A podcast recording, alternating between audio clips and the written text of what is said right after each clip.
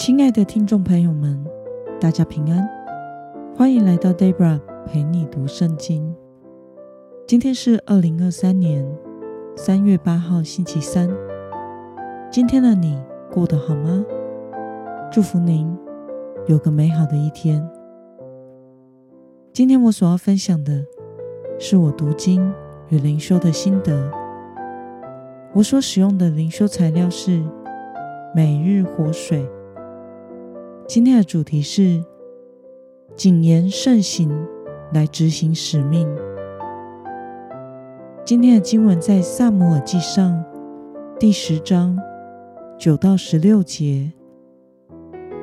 我所使用的圣经版本是和合本修订版。那么，我们就先来读圣经喽。扫罗转身离开撒母耳。神就改变他，赐给他另一颗心。当日，这一切征兆都应验了。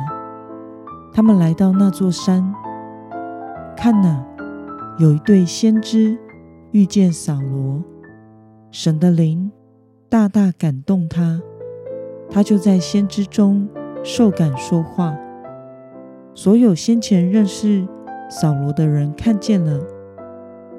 看呐，他和先知一同受感说话，百姓就彼此说：“基士的儿子遇见了什么呢？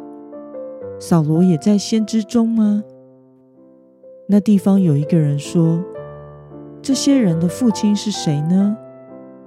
因此，就有一句俗语说：“扫罗也在先知中吗？”扫罗受感说完了话。就上丘坛去。扫罗的叔叔问扫罗和他的仆人说：“你们到哪里去了？”他说：“我们找驴子去了，但我们找不到，就去了撒摩尔那里。”扫罗的叔叔说：“告诉我，撒摩尔对你们说了些什么？”扫罗对他的叔叔说：“他明明告诉我们。”驴子已经找着了。至于撒母耳所说君王的事，扫罗则没有告诉叔叔。让我们来观察今天的经文内容。扫罗离开撒母耳之后，神就赐给他一颗新的心，预备他成为君王。扫罗和仆人到了山上。遇见一对的先知，神的灵感动他，他就跟先知们一起说预言。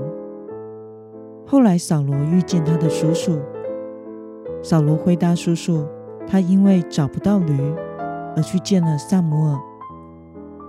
叔叔问他撒母耳说了些什么，他只说了有关驴子已经找到的事。却没有提到撒母耳所说的君王的事。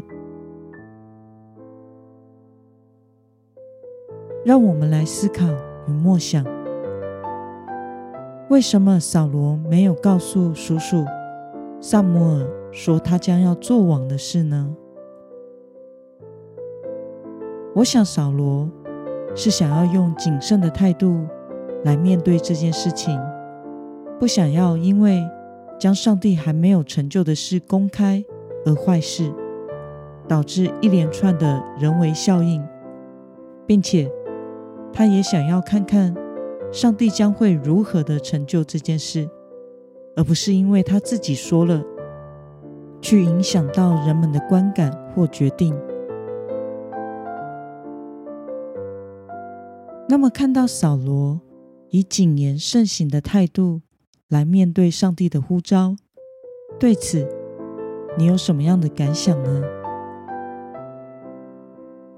我觉得这是一个谨慎并且认真看待神旨意的好的方式。有的时候，我们的口舌是真的会坏事的。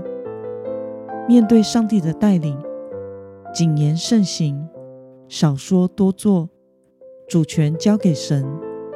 静观等候上帝的带领是较好的做法，因为出于感动的都要查验，出于上帝旨意的事，也要由上帝的方式，按着上帝的时间来实现。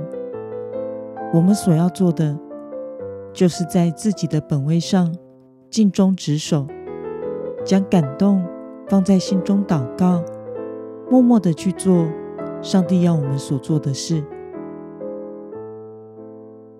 Debra 在台北读书与工作的时候，是在一间大型的教会聚会，小组则是某个需要分小小组的大型的小组。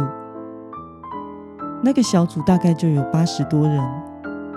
我在那个小组待了一年过后，有一阵子，Debra 在家灵修，用 YouTube 敬拜祷告的时候。总是有个感动，想要弹吉他来敬拜。看着放在房子角落十年以上没有碰的吉他，我心里觉得，哎，从青少年长大之后，我就没有弹过吉他了，还会弹吗？但我就真的尝试开始用吉他自弹自唱的来敬拜神。过了没有多久，有一天，小组长突然跟我说：“Debra，我有感动，想要你主领敬拜耶。”我心中马上明白，这是神的旨意，因为教会的小组长完全不知道我是不是个敬拜的人，会不会使用乐器，就连平常聚会因为人多。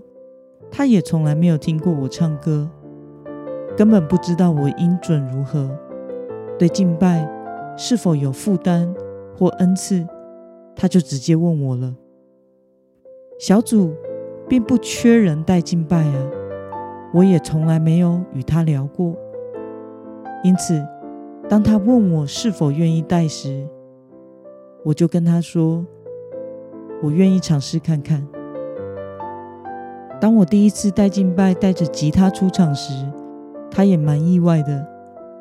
接下来十多年的时间，Debra 的侍奉就一直有弹吉他敬拜这个部分，直到这两年主责牧会之后，才少了许多。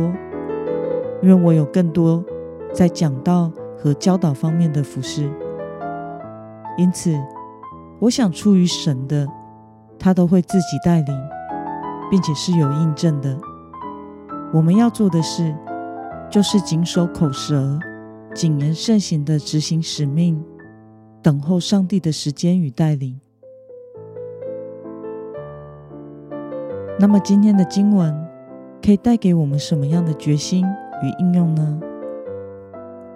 让我们试着想想，我们是否曾经在什么事情上，因为没有谨言慎行，而犯错，或者是破坏了上帝的工作呢？为了怀着神所赐的信心，以谨言慎行的态度来执行使命，今天的你决定要怎么做呢？让我们一同来祷告。亲爱的天父上帝，感谢你透过今天的经文，扫罗在领受呼召之后。谨言慎行的，照着撒母耳的话去做。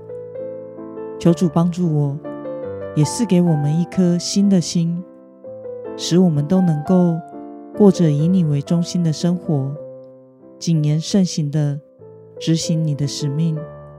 奉耶稣基督得胜的名祷告，阿门。